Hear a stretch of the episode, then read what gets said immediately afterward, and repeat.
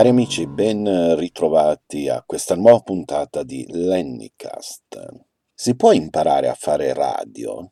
Certo che si può imparare. Se pensate che c'è gente che ci ha costruito delle vere intere carriere su questo, aprendo scuole, aprendo centri, la domanda che io mi pongo è, ma dietro certe strutture le persone sono qualificate? I maestri sono qualificati, perché come in tutti i settori della vita, scegliere un maestro qualificato fa la differenza. Così anche quando qualcuno vi propone dei corsi, ah, ti insegno a fare radio, verrai inserito nel mondo dei network e nel frattempo c'è chi sborsa 2, 3, 4, 5 mila euro per dei corsi che poi che sbocchi danno. D'altronde oggi per entrare in un network ti serve uno di quei calci nel culo che la metà bastava.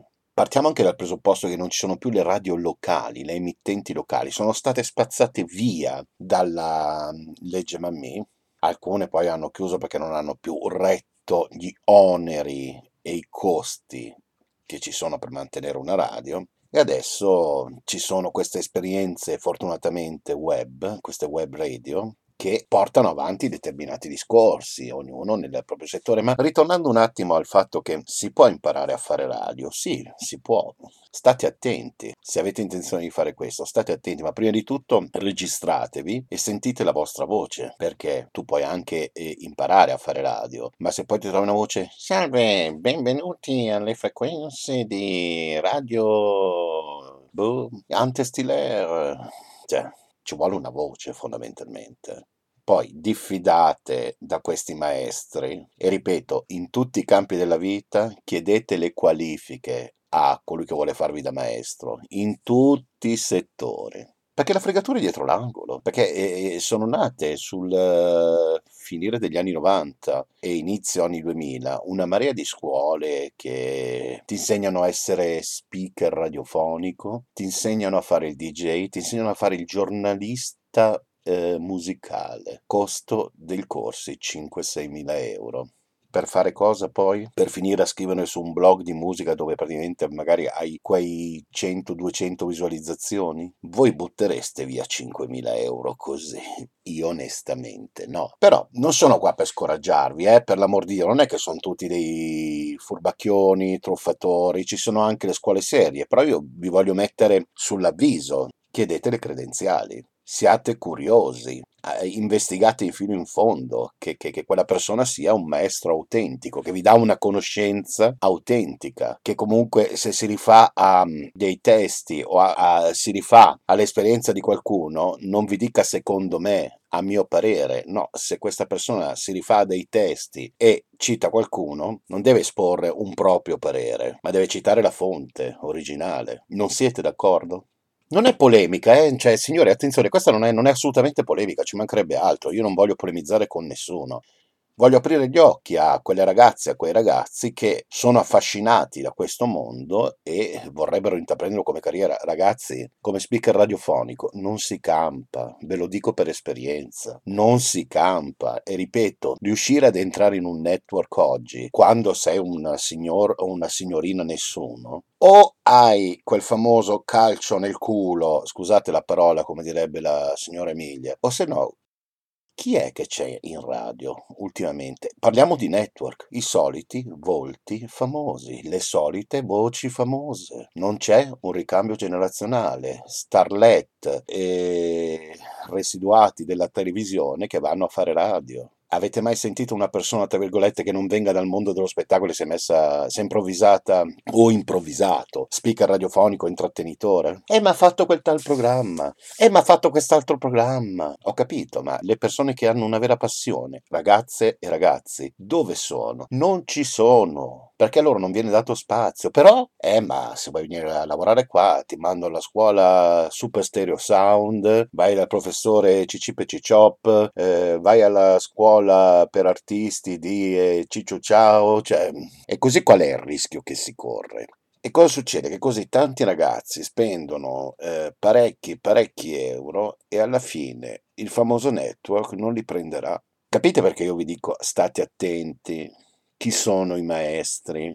Che credenziali hanno? per non cadere nel tranello di certi truffatori. E credetemi, ce ne sono tanti in giro, tanti nell'ambiente. Ci sono anche ex radiofonici che hanno aperto determinate scuole, alcuni sono dei seri professionisti ai quali va dato merito, perché non sono tutti de- dei truffatori, appunto. Altri invece lo fanno per puro lucro. Quindi siate curiosi, chiedete, non abbiate paura di chiedere, non abbiate paura di fare domande, perché se tu vuoi i miei soldi, tu mi devi garantire quali sono le tue credenziali, a chi ti rifai, che cosa insegni. Non fidatevi degli open day, degli open gay, degli open eh, d'Australia, né quanto ce n'è andate sotto, non fermatevi all'apparenza, ok? E adesso è arrivato il tempo di concederci una piccola pausa musicale.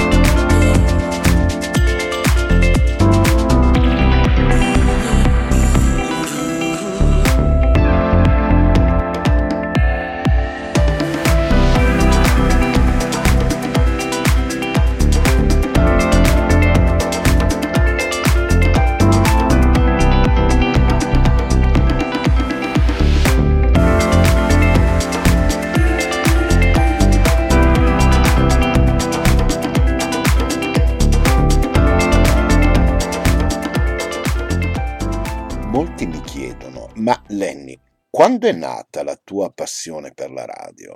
La mia passione per la radio e per il mondo radiofonico è nato attraverso l'ascolto, l'ascolto delle prime emittenti radio negli anni 70. Io mi ricordo quando ero poco più di un bambino, sia a me che a mia sorella, i nostri genitori ci regalarono delle piccole radioline transistor. Una era di colore bianco, una era di colore nero e abbiamo captato questa radio milanese che era Milano Radio City o Radio City Milano, adesso scusatemi ma non mi ricordo ricordo, dove c'erano diversi programmi molto interessanti, ma soprattutto, ecco dove stava la furbizia dei radiofonici dell'epoca, la mattina presto, quindi fai tra le 7 7 e le 8, quindi l'orario in cui stavano per andare a scuola i bambini, c'era un programma di Deniche dedicato proprio ai bambini, con questa voce femminile molto professionale che faceva questo programma di intrattenimento e praticamente accompagnava i bambini a scuola. Quello è stato il mio primo imprinting con la radio. Crescendo poi col tempo ho scoperto Radio Pavia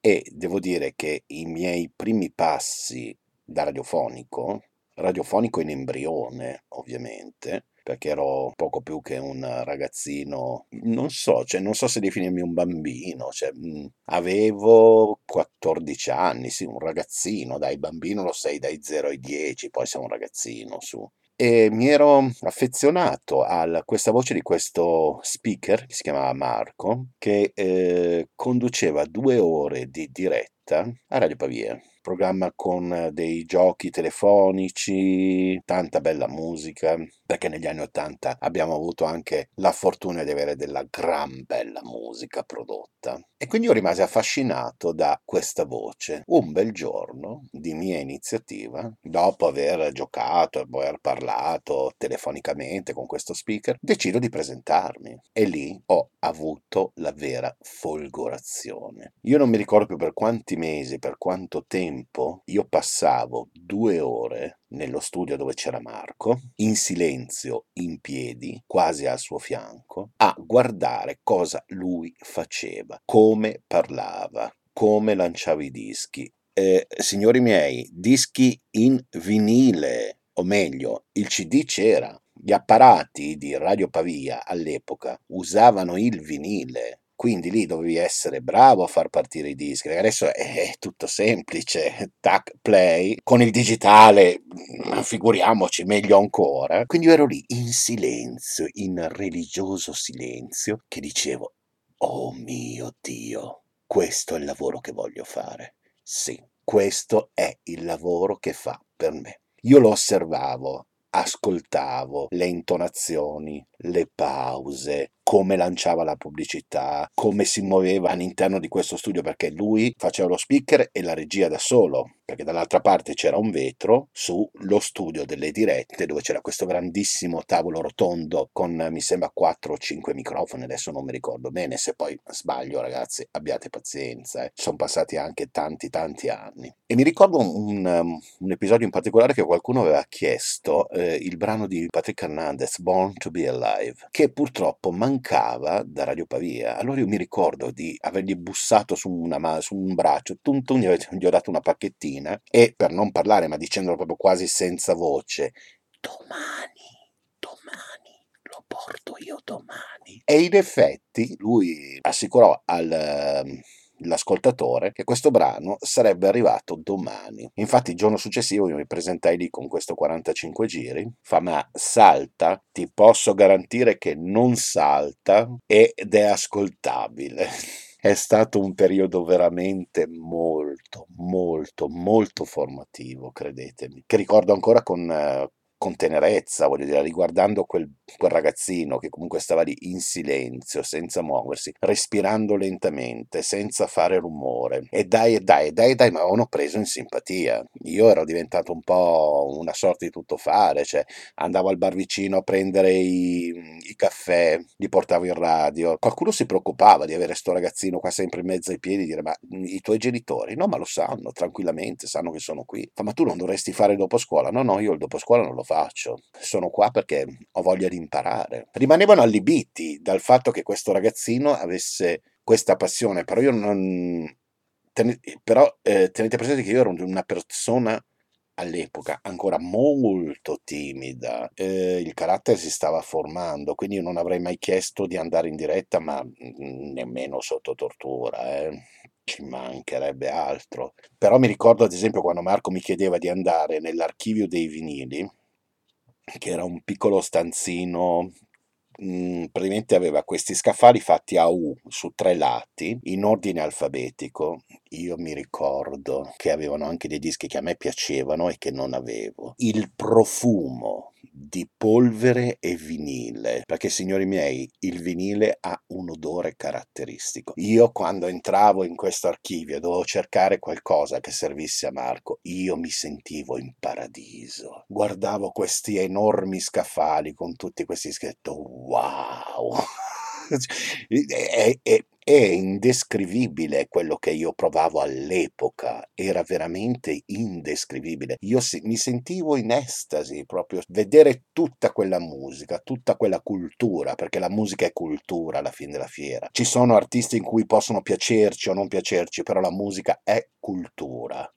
Quindi io ero veramente preso da sta cosa. Era affascinante, era bello, cioè, era incredibile e io ho veramente imparato a fare radio, io ho preso i tempi radiofonici proprio da Marco e ogni tanto, quando non potevo andare, lo registravo. Forse voi non vi rendete conto, ma io ho un documento storico risalente al 1984. Purtroppo è solo un frammento, perché il brano che ne consegue per motivi di copyright non ve lo posso mandare in onda, però è una dedica che lui fa a un ascoltatore. Ve lo voglio far ascoltare perché innanzitutto un tributo è un grazie doveroso a questo Marco di cui non mi ricordo più il cognome, mannaggia a me, che è lui. Ecco, lui è stato il vero maestro per me, per ritornare al discorso che abbiamo fatto prima. È un frammento e poi sfumerò il brano, perché vabbè la registrazione poi prosegue con il brano che è andato in diretta, però è un omaggio a lui, è un omaggio a Marco, DJ di Radio Pavia del 1984. Ovviamente, dopo questo brevissimo ascolto, ci facciamo una pausa musicale. Uh, caro, carissimo amico, che è diventato tale dopo così, è anche un simpatico ragazzo, bisogna dirlo. Pasquale, Pasquale, Pasquale ormai lo conoscete tutti, lo nominiamo spesso. Oggi Pasquale compie gli anni. Dunque Pasqualone ti facciamo tanti auguri, te li fa Bruna, te li facciamo noi per questo tuo compleanno. Sabato hai fatto una super festa, quanto ho sentito, e poi mi racconterai, mm, mi racconterai com'è andata, cosa è successo in questa grande festa. In ogni caso tantissimi auguri per il tuo compleanno che cade appunto oggi. Auguri, auguri, auguri Pasquale da Bruna da noi e, e, e, che questo giorno sia per te motivo di felicità, di allegria per questo tuo quattordicesimo compleanno. Auguri, auguri, auguri e per te la canzone da questo lavoro di Scialpi che a te piace parecchio, le sue canzoni. Canzone per Pasquale, auguri.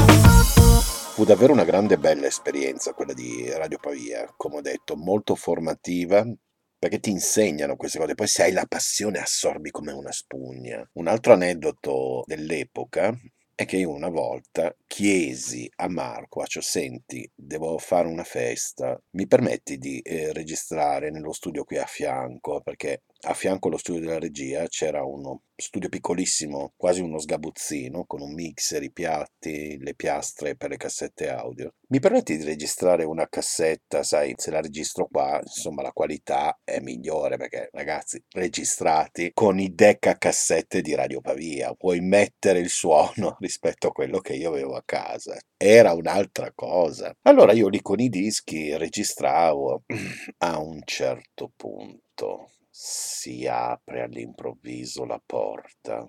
A me si è gelato il sangue letteralmente. Era il direttore della radio, il signor Azzolini, non il povero Nando, giornalista anche di Radio Pavia, che era una persona buona come il pane, ma il fratello, quello più grosso, che con uno sguardo cattivo e quasi gridando mi disse Cosa stai facendo tu?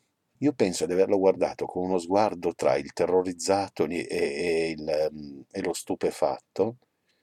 Sto registrando una cassetta, gli risposi. È stato un mezzo trauma, eh, perché mettetevi nei panni di un ragazzino che si sente aggredito. Cosa stai facendo? Cioè, mamma mia, cioè, non sto rubando niente. Io con questo uomo qua non ho mai avuto del gran feeling, però mi ricordo che dopo aver registrato, lui mi chiamò nel, nell'ufficio e disse, beh, visto che hai registrato la cassetta, te la devi guadagnare, eh, vai al bar qui vicino, vai a prendermi un caffè. E io, va bene, vado subito. Chi osava dirgli di no?